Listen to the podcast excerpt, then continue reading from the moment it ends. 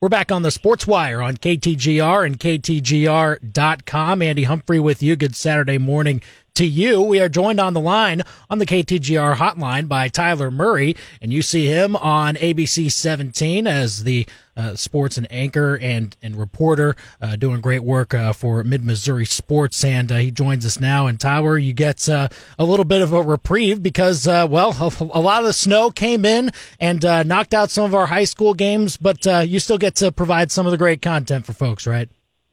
Yeah, of course. thanks for having me on. And yeah, last night was a a little bit slower just because everything was uh, canceled. So can't complain, I guess, about that. But uh, it'll ramp up here again pretty quickly. Well, yeah, definitely uh, wanting folks to stay safe on the roads there, and uh, well, they, they're excited because you know a lot of them are Chiefs Chiefs fans, and they get to experience uh, something that the Chiefs have not experienced in 50 years, and they get to go down to Miami and play in Super Bowl 54 against the 49ers, and I know that you've gone to uh, to watch the Chiefs and cover them uh, along their playoff run a little bit, uh, and you know, getting to see what this team was able to really keep uh, consistent from how they finished the regular season and now into the playoffs, and how Patrick Mahomes has really turned into uh, quite the star and and of getting getting accolades as far as you know. Uh, I mean, of course, the MVP last year, and then uh, being regarded as probably the best quarterback in the league now. What has been the most impressive part to you about how the Chiefs have been able to get the the stand that they that, that they've gotten to get their playoff positioning uh, in the first round bye and then getting through into the Super Bowl now? Yeah, I mean, you, you just laid out the whole Mahomes story, um, and, and that's obviously one of the most impressive parts of this. I think it's just impressive that you know a lot of Kansas City fans they they know all too well the heartbreak and and really the the collapses and struggles. You think about that Colts game not not too long ago in the divisional round when you know they they were up massively and and lost that one. There's just been a lot of heartbreak. So you have two separate times um, during these playoffs. They go down 24 points to the Texans and then go down 10 at two separate points against the Titans, and you think, eh, you know, here we go again. Um, but you said it just like yourself. Uh, Patrick Mahomes puts on that superhero cape, and it's incredible the way this team has been able to rally around him and be able to pull off comebacks that I don't think Chiefs fans are, are really used to seeing, or, or even fans around this area are used to seeing from this kind of team. Yeah, and, and, as they go into the Super Bowl, and of course they're riding the highest of highs. And you could probably say the same thing on San Francisco's side. The way that you know they've kind of calmly gone through the playoffs. They got a first round bye also.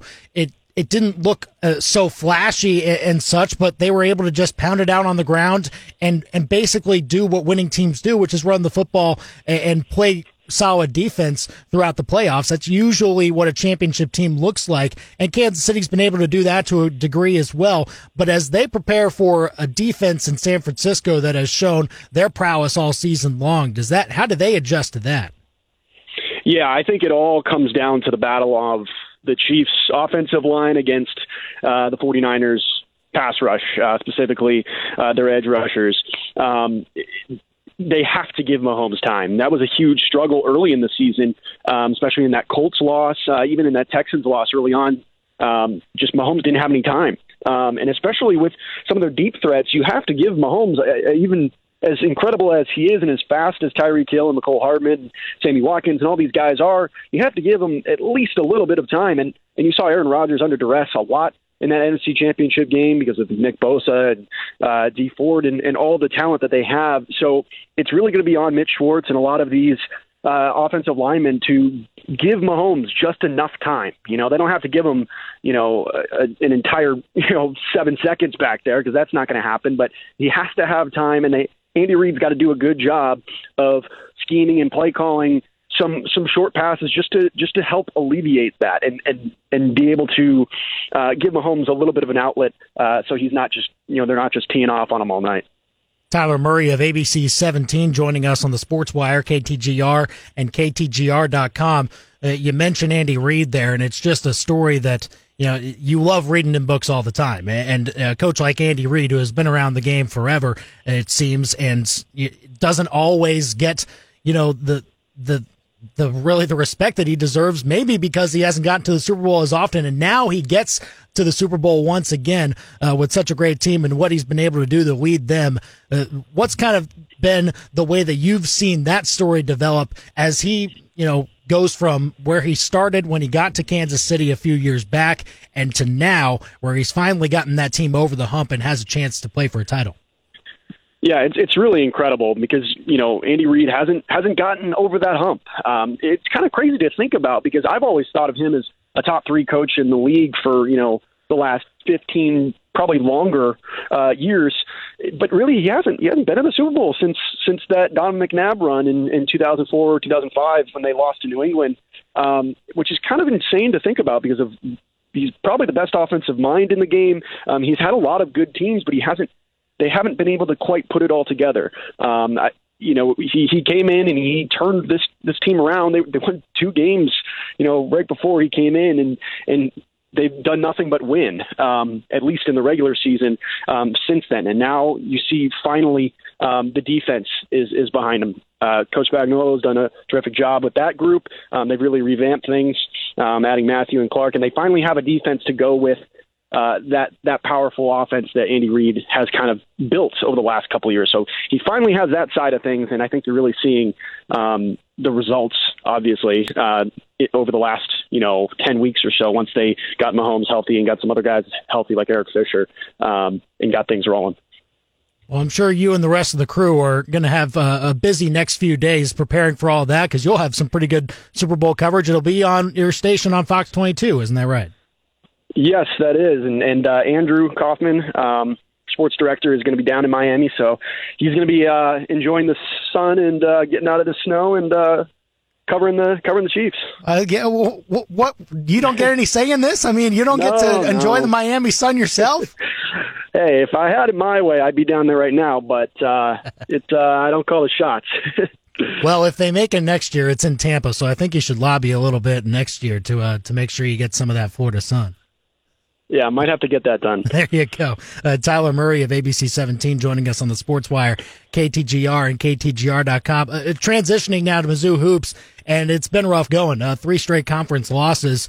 The last two, you look at them, and and Mizzou was in it, and they had a chance to to beat Alabama on the road if they had you know just kept pace for maybe the last few minutes of the game. Texas A&M they they led in spots, and then A&M started to really put together a nice uh, you know, last few minutes. And then the Tigers had a furious comeback that just fell a little bit short in the last two. But it, it's a couple of crushing losses, especially to their postseason hopes. And now that they get an even tougher test than any of those tests were against the West Virginia team on the road in the Big 12 SEC Challenge, it's just sort of an uphill battle for a team like this that's trying to find their, their footing offensively once again.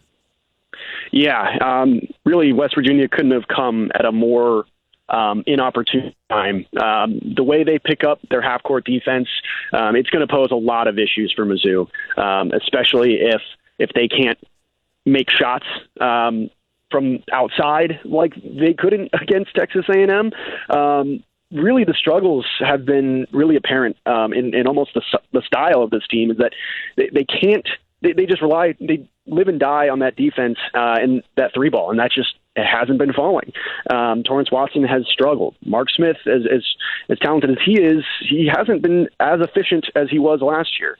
Um, West Virginia is is playing as about as good as you can right now with the way college basketball has been this year. They only have three losses, and one of those is Kansas. Um, you take out that that bad loss down in Manhattan against Kansas State, and really, you know, this this team is a team that looks like it's going to be competing pretty late uh, in the NCAA tournament. Um, really, a really a tough draw for Mizzou tomorrow. Yeah, and having to to then try and get back into footing in, in the conference. It's just when you start one and five, it, your hopes of probably getting into the NCAA tournament are, are, pretty much dashed. So, is there any motivation, do you think, for a team like this to, to make sure that they at least finish the year strong? Because you know, it, there just aren't too many opportunities for them to maybe claw back into it if they don't get a win uh, against West Virginia coming up and, don't put together, you know, a, basically a, a, huge run towards the end of the year. If they don't do any of that, then it, it really is toast at the moment. Yeah, I mean, the NCAA tournament, it would take a, a really resounding um, shift from this team. Um, and I just, with Jeremiah Tilmon out, it's just it's hard to envision. I'm not saying it's impossible, um, but there's still a lot to play for. An NIT bid would still be, you know, that's improvement from last year. Um, and a team that went five under 500 last year, you know, getting to 500 in the SEC or getting close to it. Um, you know, maybe two games under 500. That that would probably still be a win for this team um, in trying to get an NIT berth. It's still in play. It's certainly looking more like a long shot, especially with you know if there's a loss tomorrow, they'd fall to nine and ten, and and things start to get um, a bit tense. I would say um, for any chance at that. Um, but there's there's certainly a lot to play for, in that and NIT is still, I think, a successful uh, season when you look at it in rel- retrospect to last year. Tyler Murry of ABC 17 joining us on the Sports Wire, KTGR and KTGR.com. We got a bit of Mizzou football news uh, that Christian Holmes, who was at times a starting cornerback for the Tigers, has played in every game the last couple of seasons, has been more one of the more experienced members of the secondary for the Tigers the last couple of years, and he announced that he has entered the transfer portal uh, earlier this week. Uh, and Tyler, it just seems that you know. It, on the surface, you know, you look at Christian Holmes and, and you see a, a, guy that was going into uh, a graduate year and, and looking to uh, really finish out strong, and now he wants to to take it elsewhere. Uh, when you're the Tigers and you're trying to find the next guy up, you're not really picking from very many experienced guys anymore to fill Christian Holmes' spot. No, you're not, and um, he he played in every single game the last few years. He has a lot of experience, um, like you mentioned. Uh, Jarvis Ware, you're going to see definitely a lot of him next year. Um, and and yeah, they are a bit thin at corner. Uh, it was a little bit of a, surprise to me seeing um, him transferring, just with the fact that David Gibbs stayed on staff. Um, figured that would that would probably be a deterrent to some some regression, I guess, uh, in the secondary. Um, but uh, but yeah, it's uh, it's certainly a big hole just because they don't have a lot of experience there. Jarvis Ware played a lot last year as a sophomore, um, just this past fall but you're losing DeMarkus Acy. You know, you're losing now Christian Holmes. That those are two of your three big corners that you now have to replace with a lot of guys that are you know freshmen and sophomores. Um, it'll be interesting to see what they do. David Gibbs is as good as they get um, at coaching up corners in the secondary, so um, I, I imagine he's uh, he's got a plan put together pretty quick.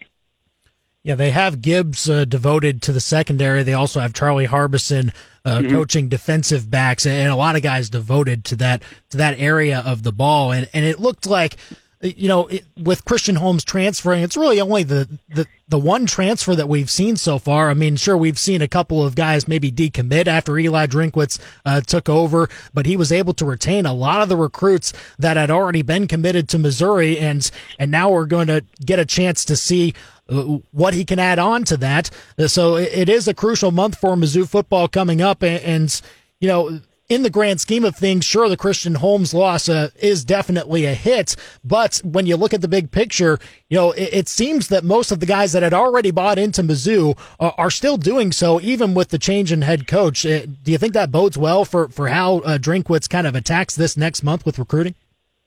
Oh, absolutely. Um, it, it is pretty surprising because when a coaching change happens, usually there's a handful of transfers, and, and Holmes is the first. Um, you, you know, Alberto and, and Jordan Elliott going to the draft, that's pretty expected. I guess you could say Tristan Castillo was more of a, you know, I don't.